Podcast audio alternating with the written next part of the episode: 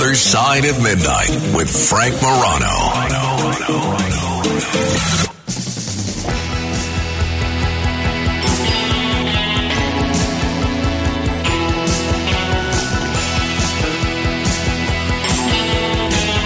This is The Other Side of Midnight. I'm Frank Morano. We are just a few days away from the 60th anniversary of the assassination of John F. Kennedy. And a few things are abundantly clear looking back at this uh, horrible tragedy six decades later. One, it's that people are still interested in it. And two, it's that the majority of people, according to public opinion polls, do not buy the official report of the Warren Commission.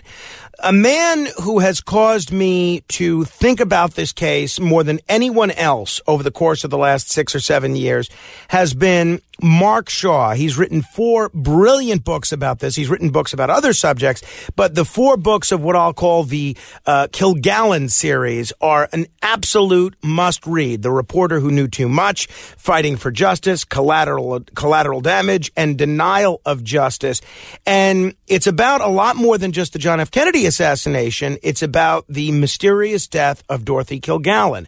It's about the death of Marilyn Monroe. It's about the death of Lee Harvey Oswald. It's about the death of Robert F. Kennedy. There's a ton in there, and he is showing absolutely no signs of slowing down because he has just done some reporting that totally calls into question the final conclusion of the Warren Commission, which is that Lee Harvey Oswald acted alone. I'm very pleased to welcome back to the program New York Times best-selling author and a recovering attorney, the one and only Mark Shaw. Mark, it's great to talk to you. I like that recovering attorney. Boy, that's for sure, isn't it? a former attorney, recovering. I always uh, put that with attorneys so that people will really think about believing me. You know, because most people don't believe lawyers anymore. So, but thank you for that nice introduction. I appreciate it. It may it may seem to your listeners like I can't hold a job because I I've you know written all these books and then I did a bunch of stuff with the criminal defense attorney and did network coverage for some of the uh, famous trials like OJ and Kobe and and uh, Mike Tyson and all that. And you know, who is this guy? Because he seems seems to keep uh, moving from occupation to occupation. But the last few years, of course. Uh, I dove into the, the assassination and, as you talked about, uh, the life and times and the death of uh, of Dorothy Kilgallen. Uh, Mark, do you obviously what you're doing now? I'm sure is very rewarding and certainly very interesting. I'm curious though, do you miss practicing law at all? I do, I do, and it's it's interesting because um, I, I never had any idea that uh, all of this would happen to me. I'm so blessed, Frank. I've had a very very interesting uh, life. I uh, I grew up in Indiana and then went to Purdue University, and uh, if you can imagine, uh, almost flunked out of there uh, during my freshman year, the same year that I learned about the JFK assassination, uh, 1963 and um, you know, uh, I just never was a very good student or anything else like that. Uh, and then, of course, uh, once I graduated, I didn't know what to do. The, with, you know, what the hell to do with myself. So I became a bartender in Chicago. And uh, then they, uh, women would, uh, guys would come in and they'd be talking to the women in there, and they'd impress them by saying, "I'm going to law school." So I thought, well, maybe I can get into law school. So I did and then I spent uh, spent several years as a, uh, a criminal defense attorney for high profile murder cases. Got into the network business and everything, and then uh, I covered uh, the Mike Tyson trial, and that's the first case that I ever really reported for the networks. And then I wrote my first book about it, and so it's been quite a journey in terms of where I'm going, but. Um, you know, I'm an under, uh, I'm an overachiever, and I always like to to you know be an inspiration for people because uh, you know, you can do anything you want to in life if you work hard enough at it and you decide that that you know you're you're making a difference. And somehow or another, I became a historian through all of this. And um, the, the biggest thing though I miss is practicing law. But I'll tell you what I have as an alternative. What I missed about practicing law was giving, you know, ev- uh, learning about the evidence, researching all that. I do that with what I do now I uh, would um, uh, do uh, opening statements and final arguments at trials.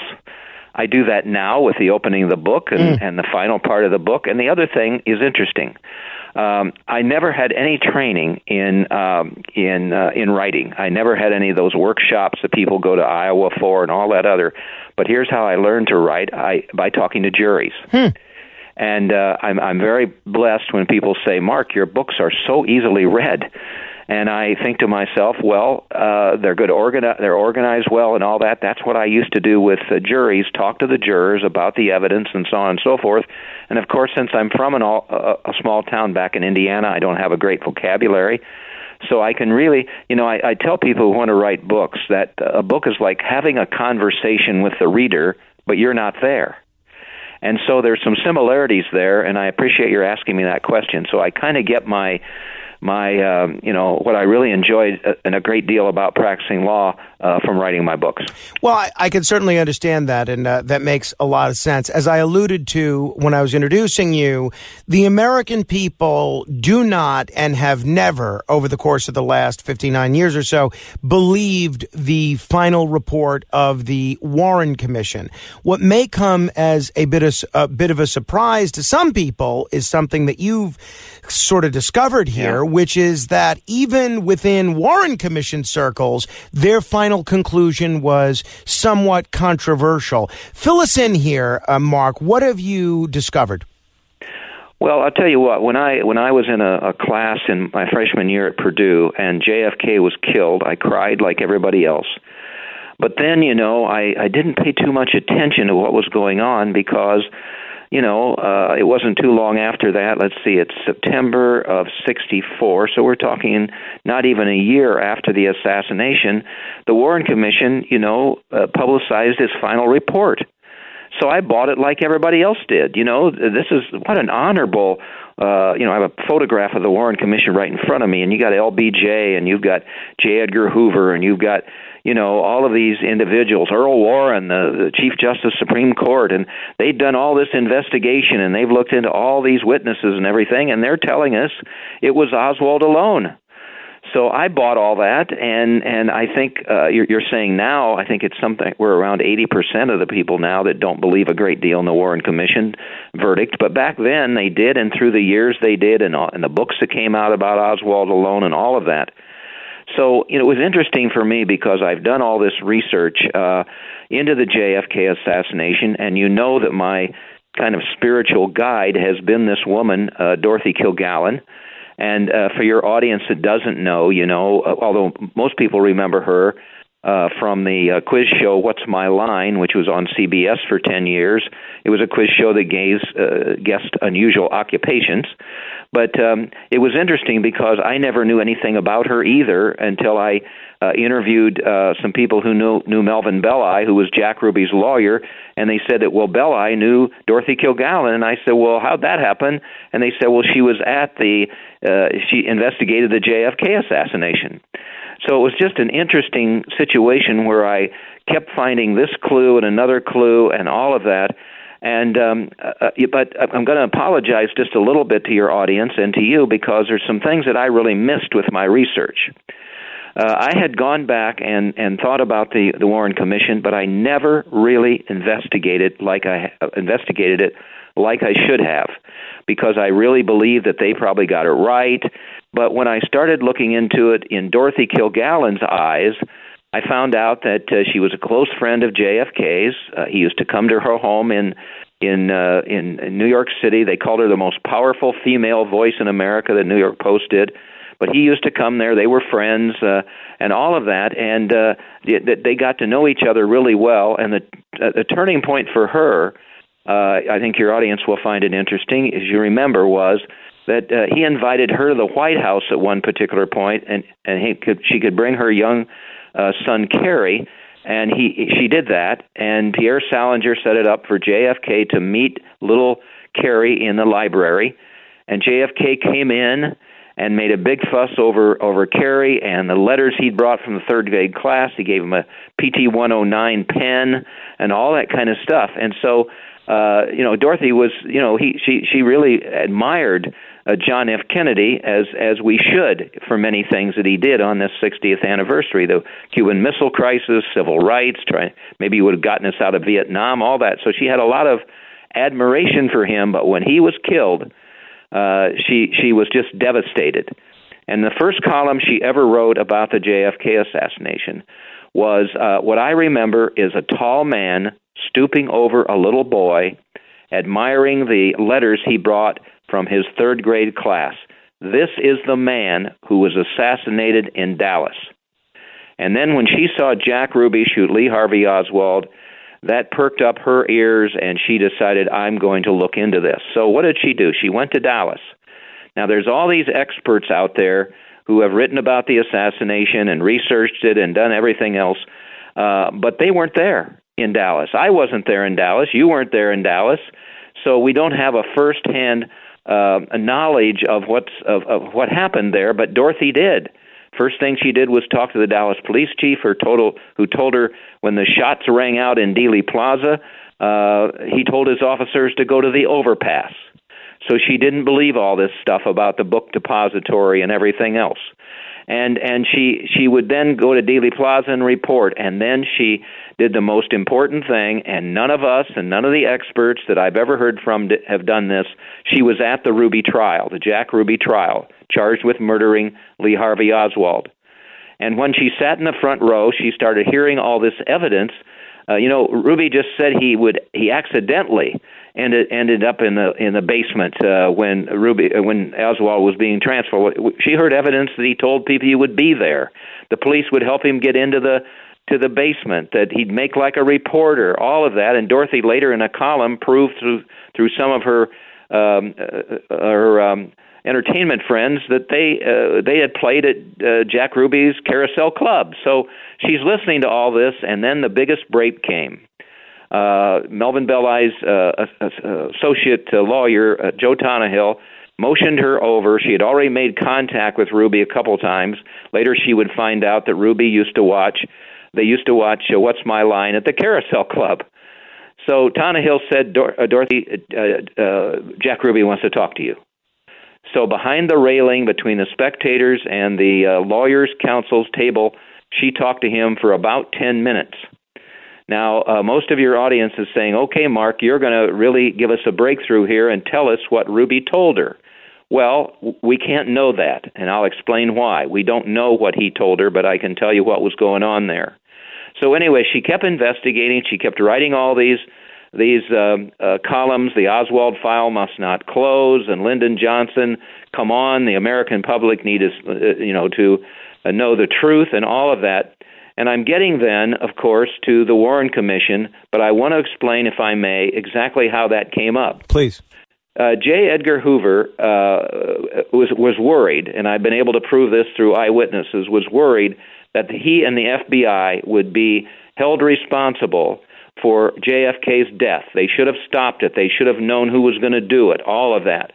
And so he said to himself, "I've got to go to, excuse me, I've got to go into protect mold." The first thing that he did was he shouted Oswald alone, Oswald alone to the universe, and people bought that. Then he took the files of the Dallas Police Department and confiscated them and sent them to the Bureau in New York City so they could do the investigation from there.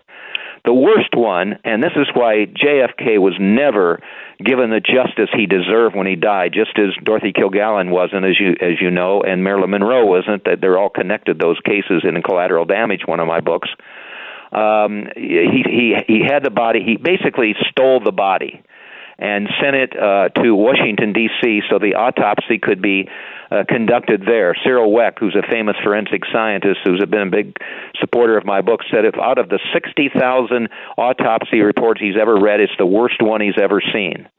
So now uh, J. Edgar Hoover has plugged a couple holes. But then he finds out Congress is going to investigate the JFK assassination, or the Texas Attorney General's going to, and he is he and his neighbor LBJ decide, wait a minute, we can't let that happen. If they get an investigation like that, we might look in. They might look into J, uh, to LBJ's uh, crazy things and illegal things he did with the oil industry. They might look into uh, J. Edgar Hoover's dirty laundry and all of that. Let's form a commission so they get Earl Warren, the Chief Justice of the Supreme Court, to be the head of that. It becomes the Warren Commission. And Dorothy then uh, kind of watches all this to see who's on the panel. The first one that really bothered her was if they're really looking for the truth, why in the world is Allen Dulles on the Warren Commission because he had been fired two years earlier by JFK based on the whole mess with the Cuban uh, rebels and all that kind of thing. What's he doing on there? She wonders. And then she looks at, uh, uh, wait a second, Gerald Ford's on there? And I found some uh, audio tapes of JFK, of, uh, of uh, LBJ and uh, Hoover talking about who they want on the commission, and they said, "Well, we're going to put Jerry Ford on there because, uh, to use the cliche, he can't chew gum and talk at the same time." So they have him on there. And then you know it's interesting because Dorothy is is uh, really thinks, hey, wait a minute, they maybe they are legitimate because they put two senators on there. One was Senator John Sherman Cooper of Kentucky. The other was Senator Richard Russell of uh, Georgia. He was a Democrat, Cooper was a Republican. They were both really well thought of. In fact, Cooper was one of JFK's best friends. In fighting for justice, I have photographs of Cooper being at the White House, he and his wife with Jackie and JFK and all of that. So now we've got this Warren Commission, and they start their investigation. And Dorothy's watching closely what happens. And it was in- it was interesting because again, Hoover is controlling what is going to happen there. He has them all sign a code of silence that they will never talk about anything they learn with the hearings, the final report, nothing else like that. He's controlling that.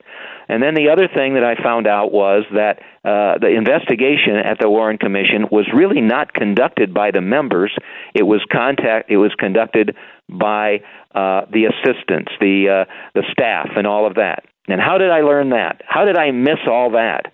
Because I didn't go ahead and research further as I should have done. Until last July, when I got a, a, an email from a gentleman named Morris Wolf.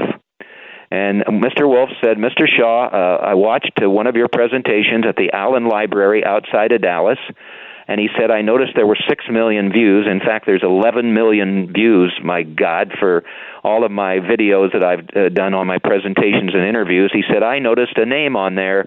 The name was Dorothy Kilgallen. And he wrote in the email, You might want to call me because I knew Dorothy.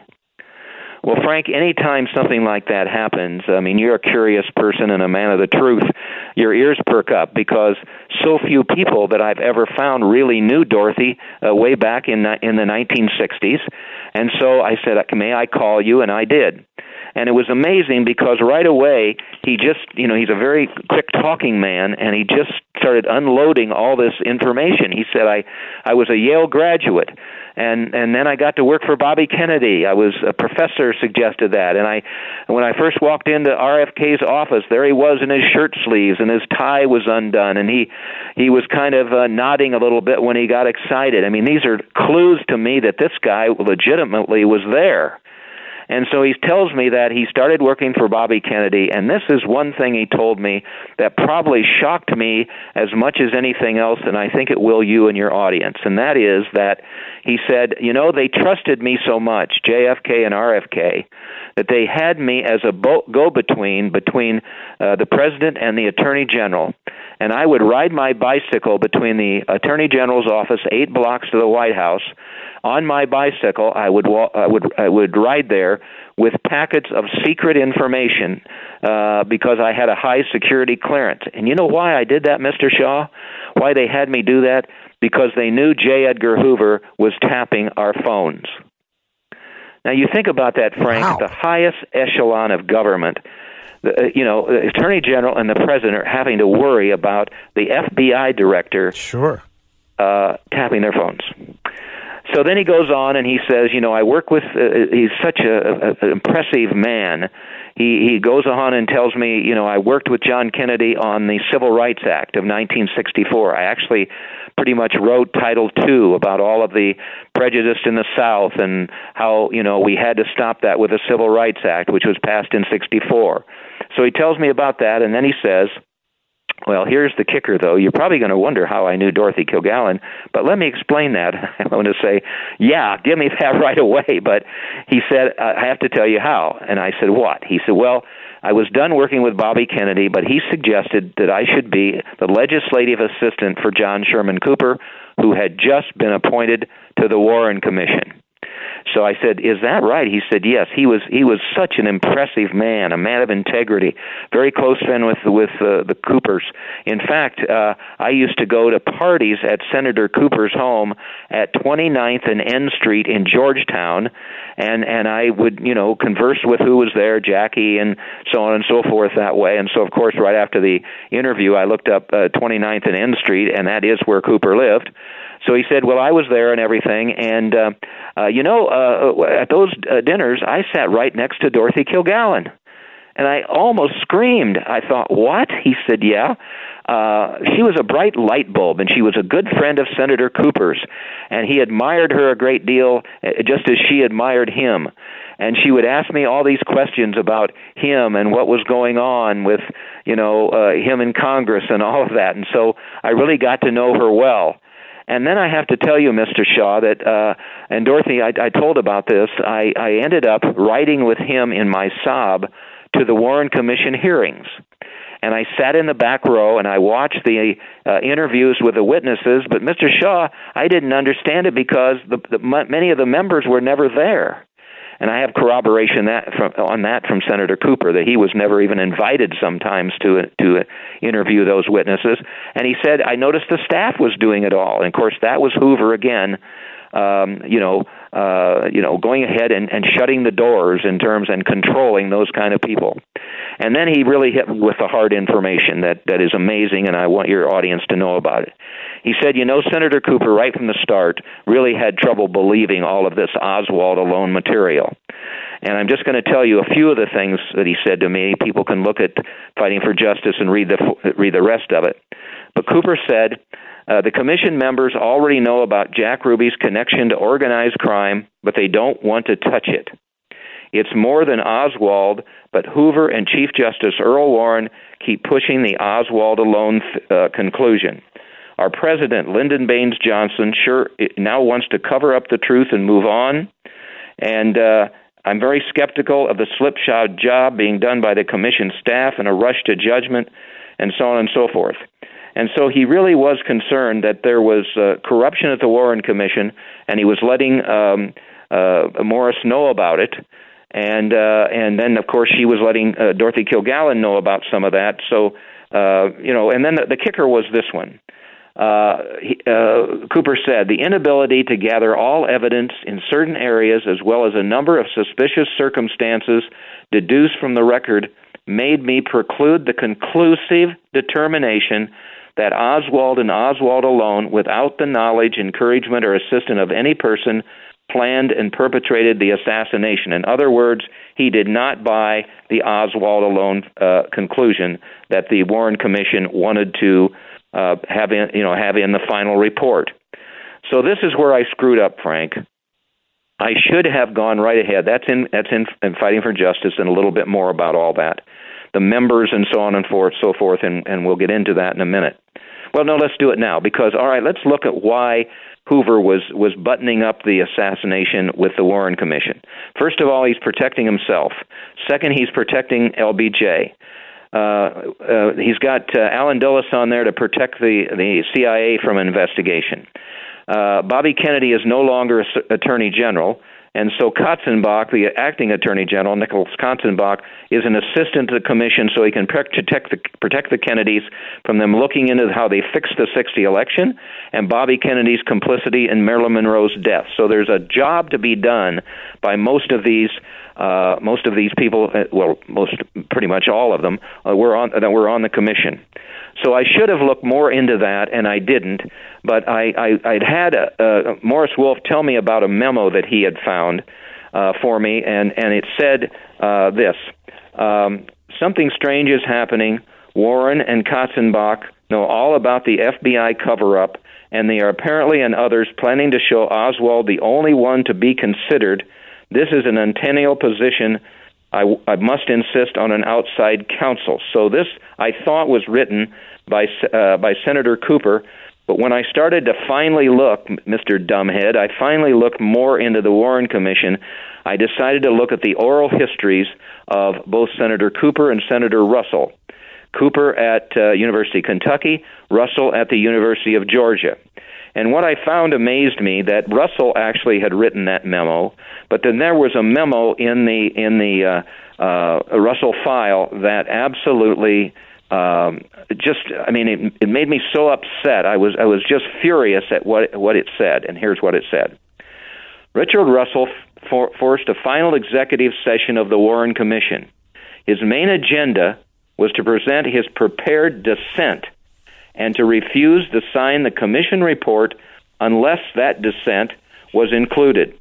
After presenting his, his concerns, Russell was joined in dissent by Senator John Sherman Cooper and to a lesser extent, Representative Hale Boggs. In an oral history conducted late in his life, Senator Cooper recalled that Russell's well reasoned opinions had great influence on Cooper's own conclusion. Like Russell, Cooper was impressed by the strong and compelling testimony of Governor Connally and thus was willing to follow Russell's lead in rejecting the single bullet theory and the Oswald alone conclusion.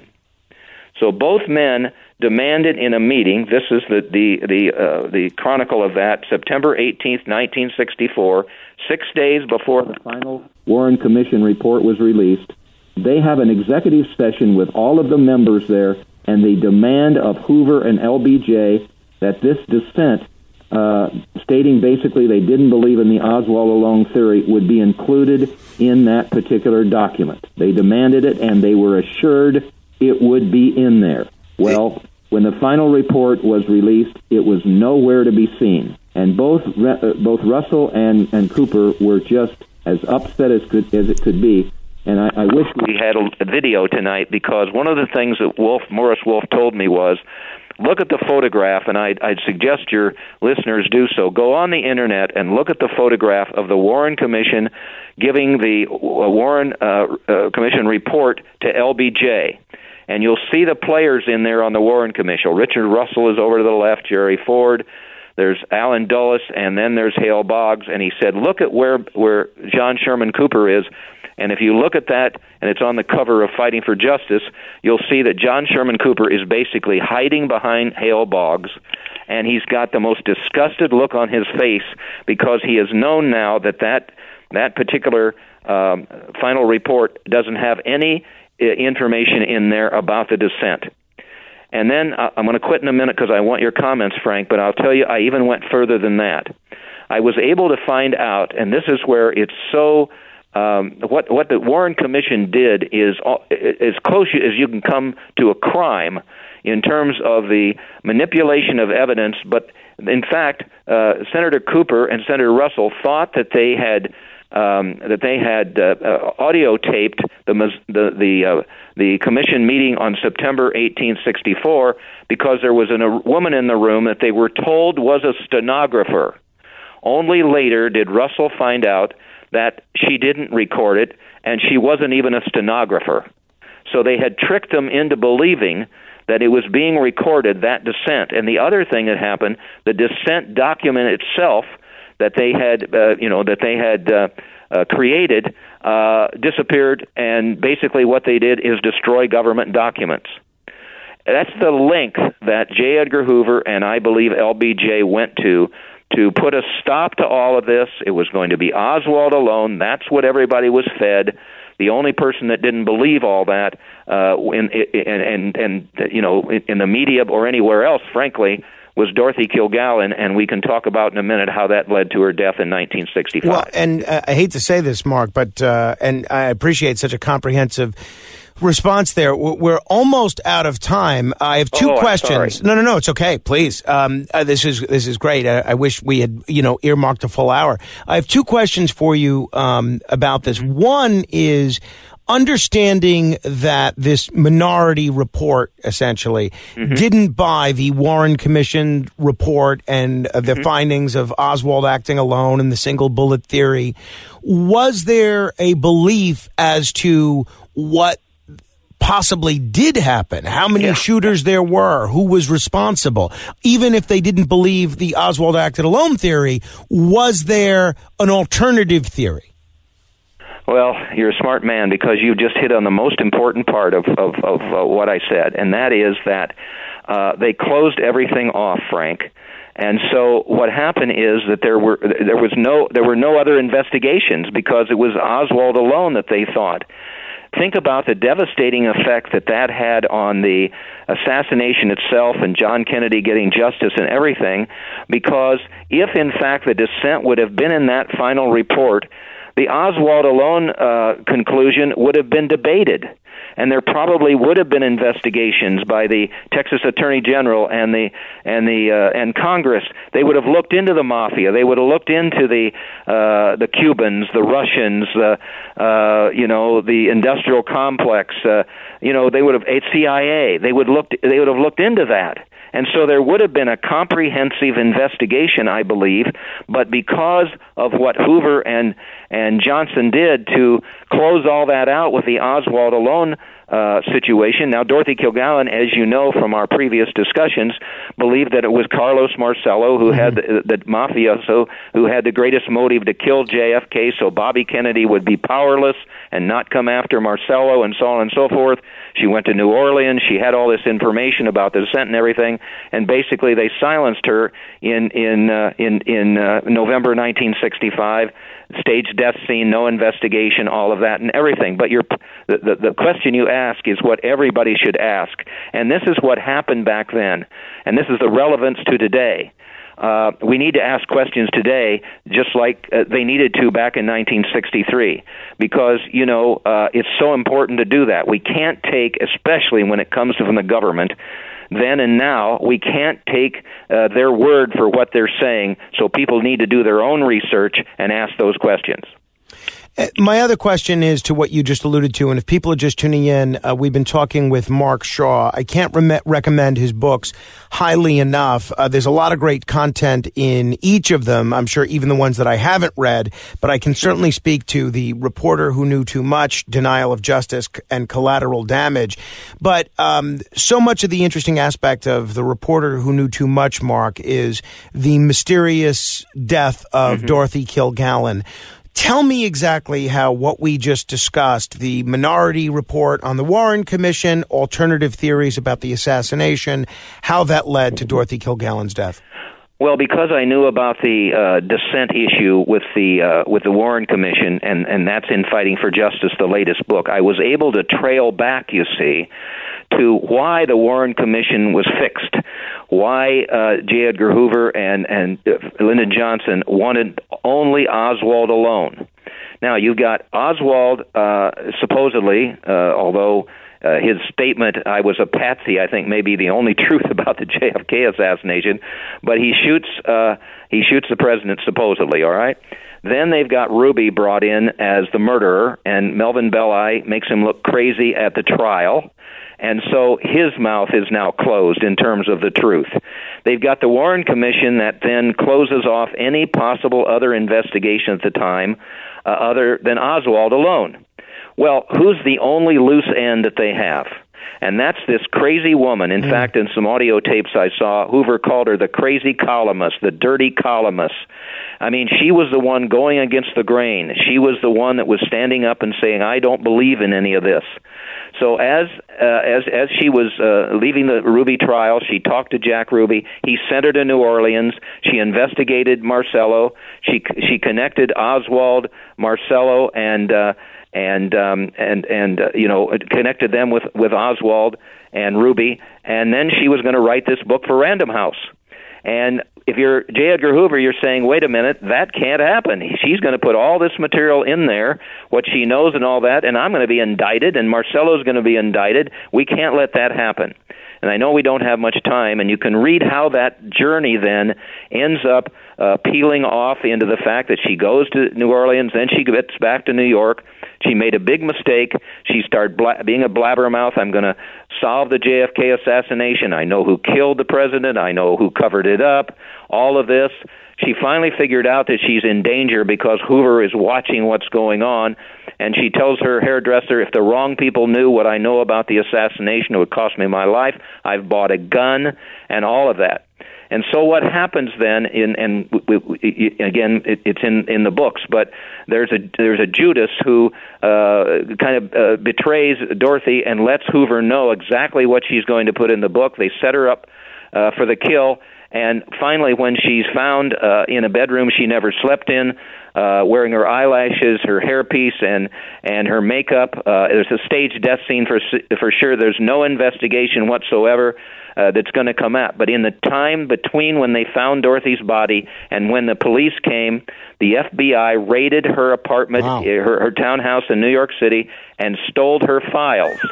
That's why I can't tell you what uh, Jack Ruby told Dorothy Kilgallen uh, at the Ruby trial because th- that information was in those files. So if you think about this, then Hoover has buttoned up all the holes now. There's nobody that's going to uh, be a threat to him uh, in terms of exposing uh, his cover up of the JFK assassination. Mark, on that note, uh, I appreciate the conversation very much. Uh, let's schedule a full hour to flesh this out a bit more. Thank you for the great work that you're doing. I appreciate it. Hey, thank you so much. And people can find me through my website and uh, markshawbooks.com, and I answer every single email, so uh, my address is there. Frank, you're a good man. Thank you so much. Thank you. I can't wait till we can chat again.